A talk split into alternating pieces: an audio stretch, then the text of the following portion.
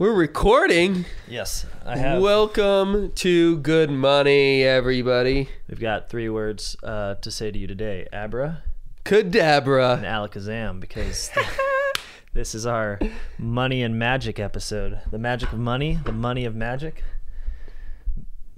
Like, there's only so many ways you can. Yeah, I was trying to it. think of more magic words, and I, they just didn't come. Now we know we know that you all know that money is magical because when you get that fat stack on the street, you Mm. put it in your pocket, you feel like you can walk on water.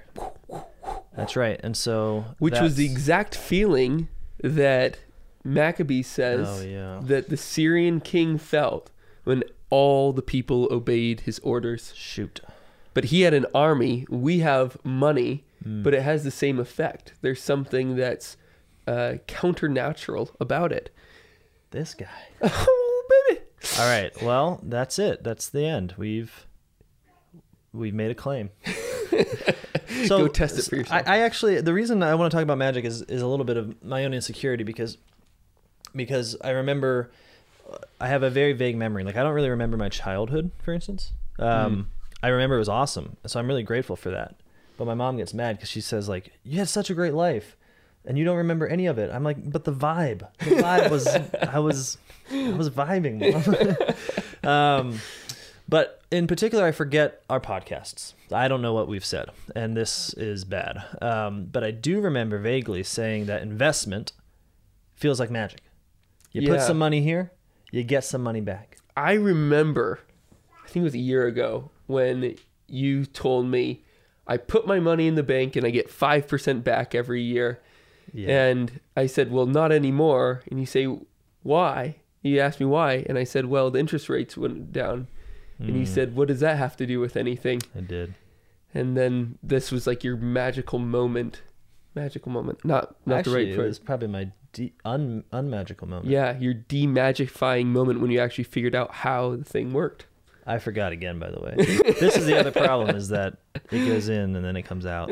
But but I do know that it's it's not a guarantee. Um, when we said that, when we said that mm, there's something magic about it, I realize it could seem a little bit scandalous, right? Because when you're when you're a Catholic boy, you know two things, right? You marry a fine Catholic woman, and you don't take no truck with magic. I'm talking magic cards. I'm talking Yu-Gi-Oh cards.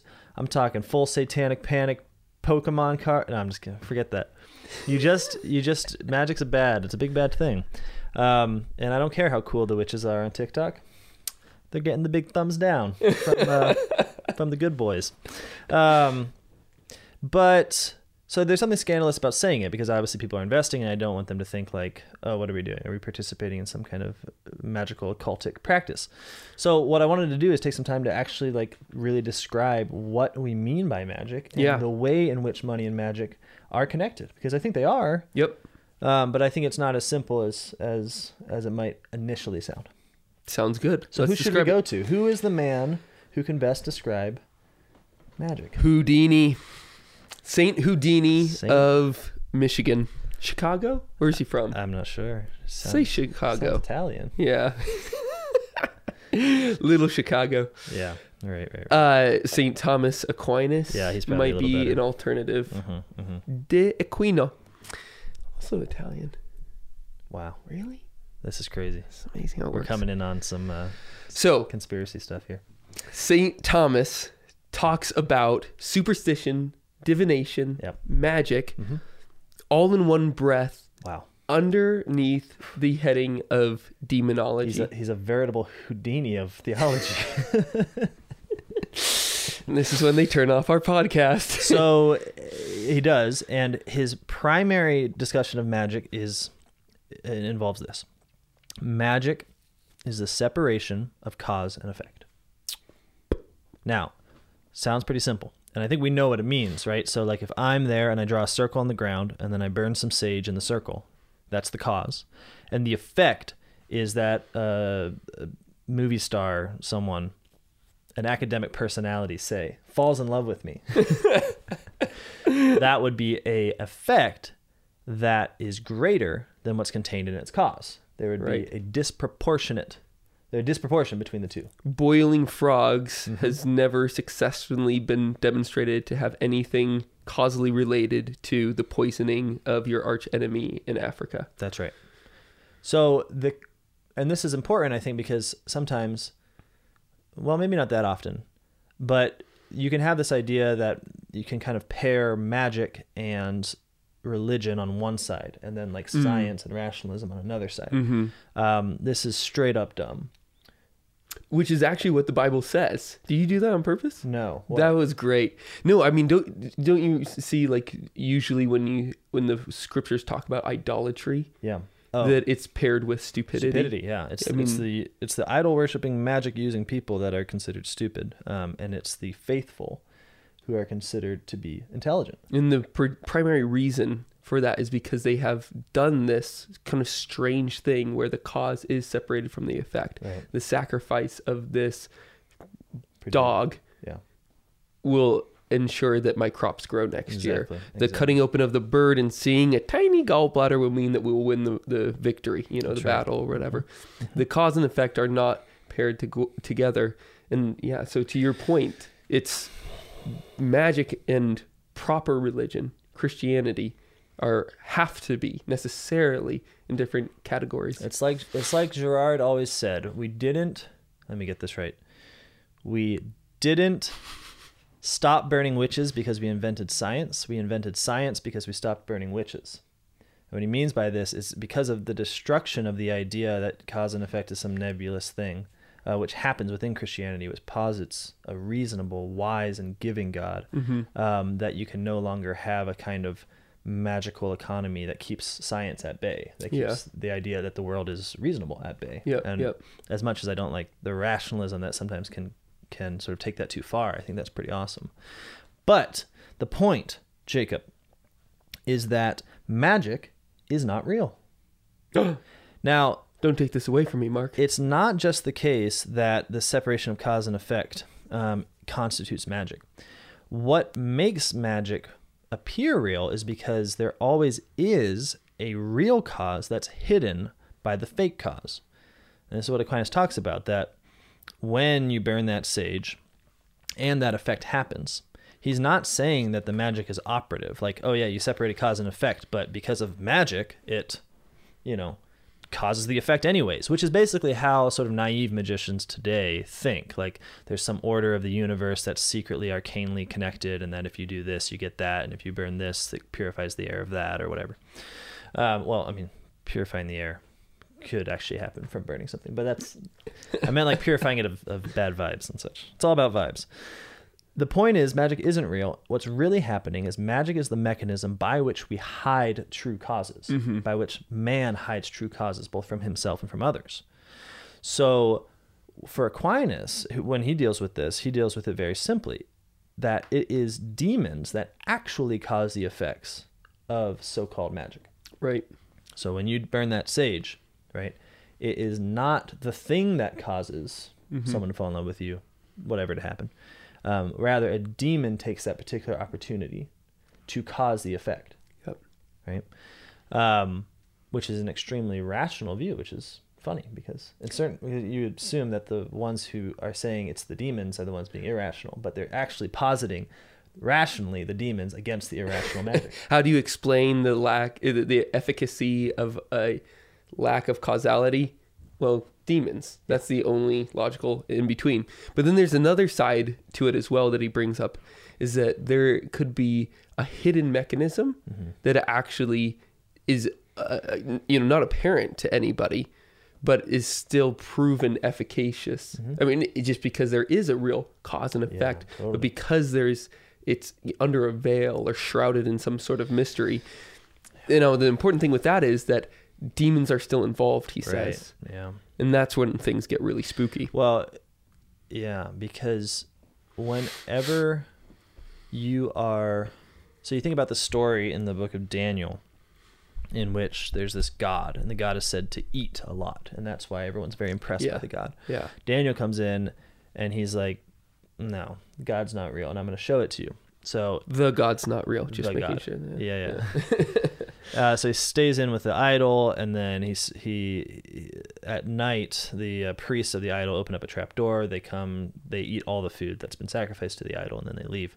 And uh, Daniel shows the king footprints um, and shows them the trap door, and then it's realized, oh, really, what was seen to be a cause and effect was in fact hiding a real because Mm-hmm. right? There's a mechanism for hiding that. And obviously, that is for the sake of um, creating human power over others. I mean, the priests have a real power over the worshippers, right? Yeah. Precisely through this uh, through this mechanism. Well, the point that you just brought up is that by habituating people into stupidity, right, into believing that inferior causes can create greater effects, you are creating in them the disposition of um, unto their own destruction. Yeah, I mean, what Saint So, Thomas yeah. calls superstition, like Yeah, that exactly. is superstition. And while the priests in this situation were not superstitious, Yeah. they created a population that was, and and thus invited demons Right, because into. demons, Yeah. contrary to popular belief, desire only our destruction. Yeah, And so whenever there is why so you ask the question, well, if it is demons, why do they respond to the signs of magic? The hex? because they see us being perverted. yeah, they love it. Yeah. They they want us to die and go to hell. Mm-hmm. They they want to delude us into thinking we're in partnerships, um, when in fact their only partnership they want with us is that eternal handshake of death. and and so when they see us separating cause and effect, right? They see us as on the path to extreme manipulability. And we got to think about if there's someone who can believe that through this inefficacious sign they actually achieve an effect, Mm-hmm. then they are ripe for all sorts of perversion and destruction. I mean, you can go as far as the Old Testament and say that these are people who can be convinced through power that uh, the sacrifice of their firstborn son is necessary, that should Yeah. be done in order to achieve, say, social peace Right. or something like that. Um, and on a more mundane level, well, not even more a more mundane level, but it allows also, I think, for people to lose the sense of God's order of justice. Right. Yeah, that's exactly. Th- They That's exactly right. Yeah. no longer say like, well, if I hurt this person, then it will cause this effect, or if I poison this stream, then it will cause that effect. The order of cause and effect might sound kind of hoary and academic. In fact, what it is is it's a rejoicing in and an experience of creation, God's Mm. gift of the real to us. Yeah. So when we are accurately reflecting that in our lives, we're saying, God, your creation is where I want to live. I want to live in the world where water freezes at this temperature because you're wild and you made it that way. Like, you know what I mean?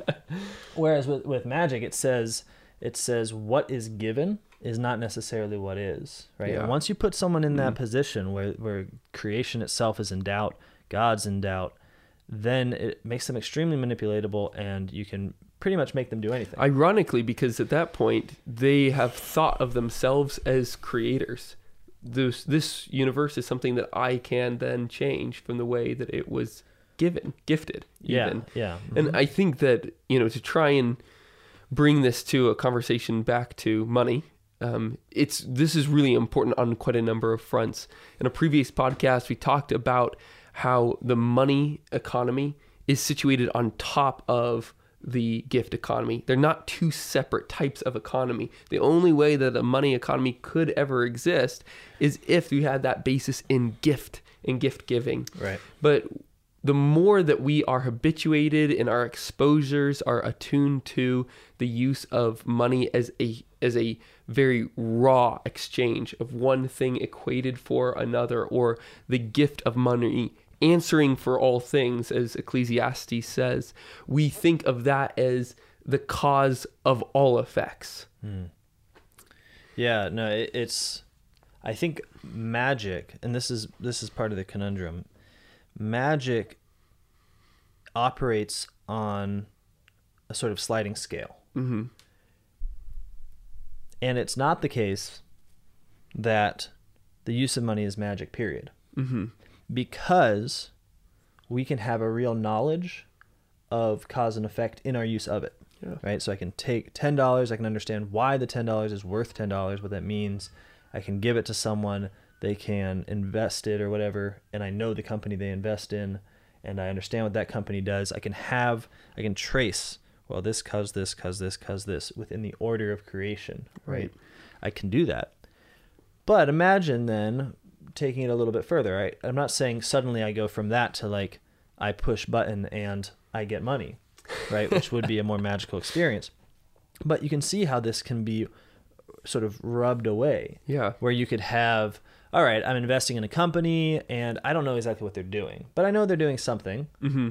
and sure hope it's good and not evil so then you're not i'm not saying you're performing a magical act now like you're not you didn't just do a hex right but you're approaching a hex Yeah. a little bit more closely because you are ignorant of um, the relation between the cause and the effect to a greater degree. And then you could be even more ignorant, right? You could say, I don't even know what companies I'm investing in. I'm just giving my money to this stockbroker, this agency.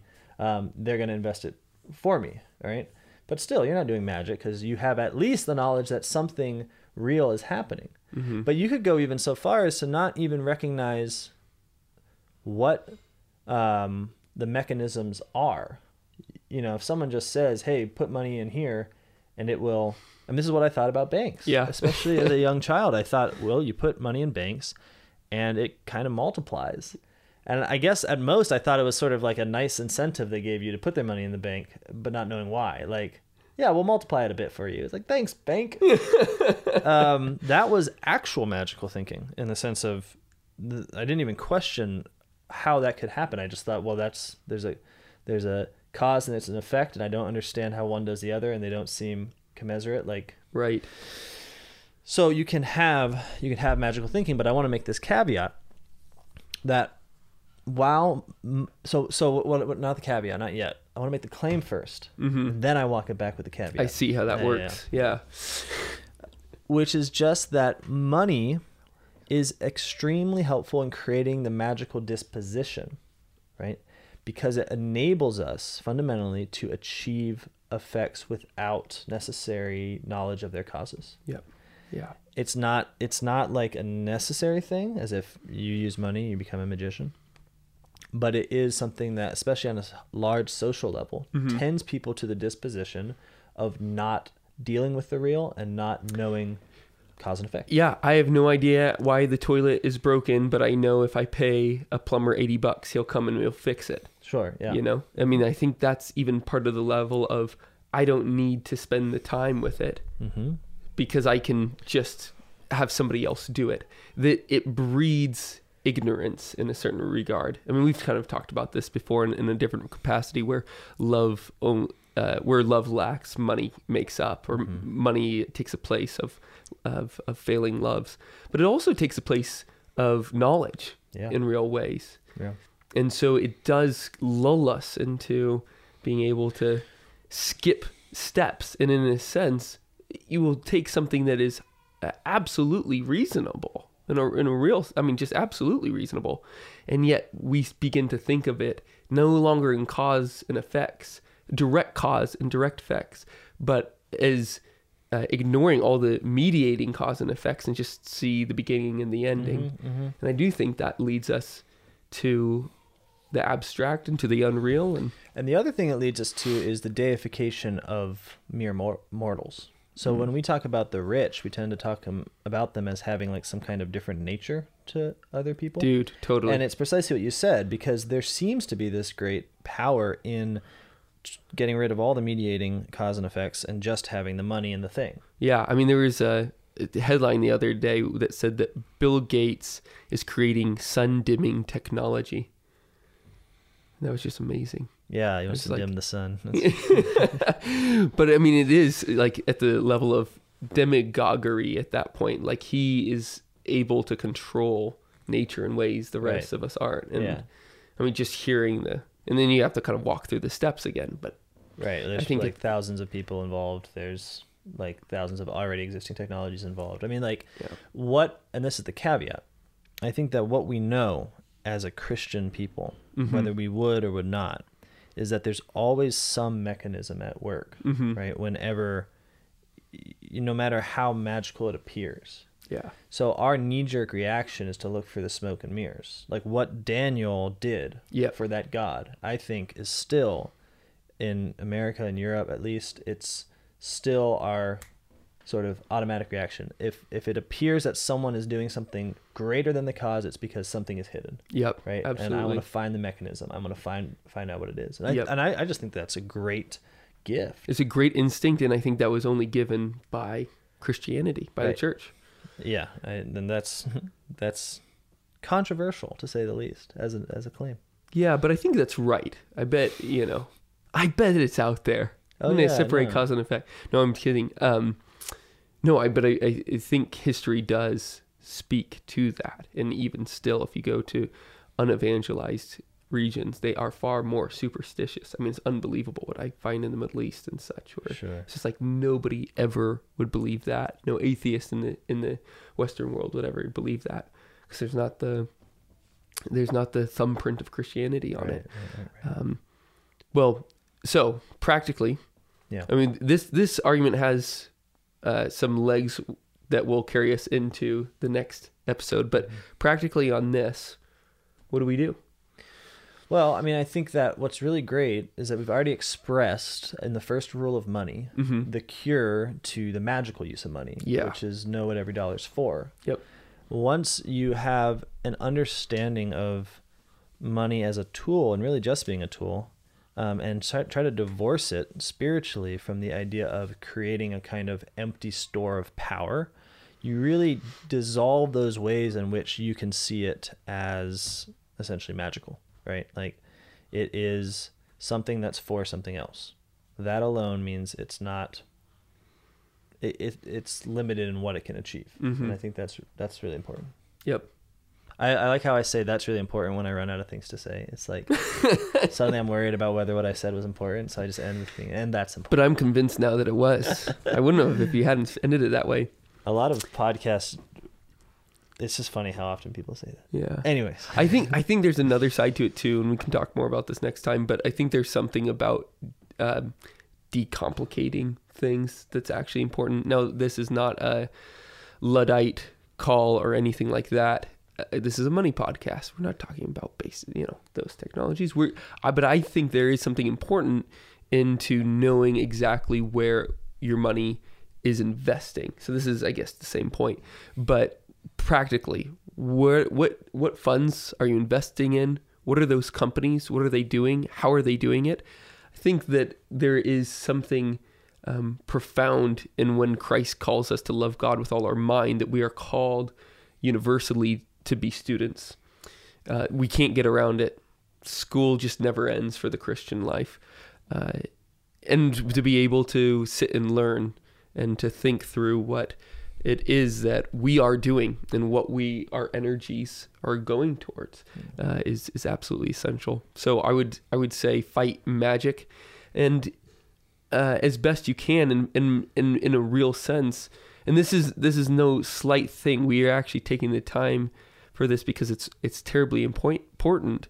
Is that when Saint Thomas says that through mechanisms that we know have some cause and effect that we're at least hi- but hidden from that is in a is still invoking demons. That is still in a sense tempting them to tempt us. And so this, this is the reason why it's so vigilant and why it's you know worthwhile for us to sit down and talk about. Yeah, and it does seem that um, our world is one in which the disposition is increasingly a disconnection between cause and effect. Um, so you consider the whole social world, we can increasingly operate technologies that are deliberately predicated on us not knowing how they worked. Yeah. Why did this news story come up into my news feed? Why, when I move my thumb this way, does the phone open? mm-hmm. Now we do have that kind of beautiful Christian prevention of idolatry that says, well, it's always someone. There's always there's always a mechanism of power behind this. It's not magic. Magic's not real, right? Mhm. But we are being pushed into that direction Yeah. because the the goal of technology is increasingly to create, and the goal of money is to increasingly create a seamless um, experience between Yeah. the action and then the effect of the action, Mhm. even though there's a whole number of payments being made in between of technologies developed by particular men that are sustained by them. I mean, think about using a phone. You're you're actually activating an incredible number of powers between electricity and internet connection and the power of uh, advertising and your attention and everything else that makes the phone a profitable thing in your pocket. Mhm. I mean, it's wild how much. Yeah, it's wild the degree to which we are tending towards a culture of um, of just a lack of knowledge, Yeah. foolish culture. Yeah. And I hope, I pray that there isn't an idol at the end of it. Um, Mhm. But I worry that after a certain degree of habituation, we would be ready for for new Yeah. gods. Yeah. Yeah. Yeah. Well, more to come on this and and prophecy and predictability, something that we think that money allows and that economics as a science relies upon. And remember, burn the interior witch, or you'll end up being so foolish as to burn witches. Wow. That was beautiful. Was it? Nope. Good money. We'll Thanks for joining us.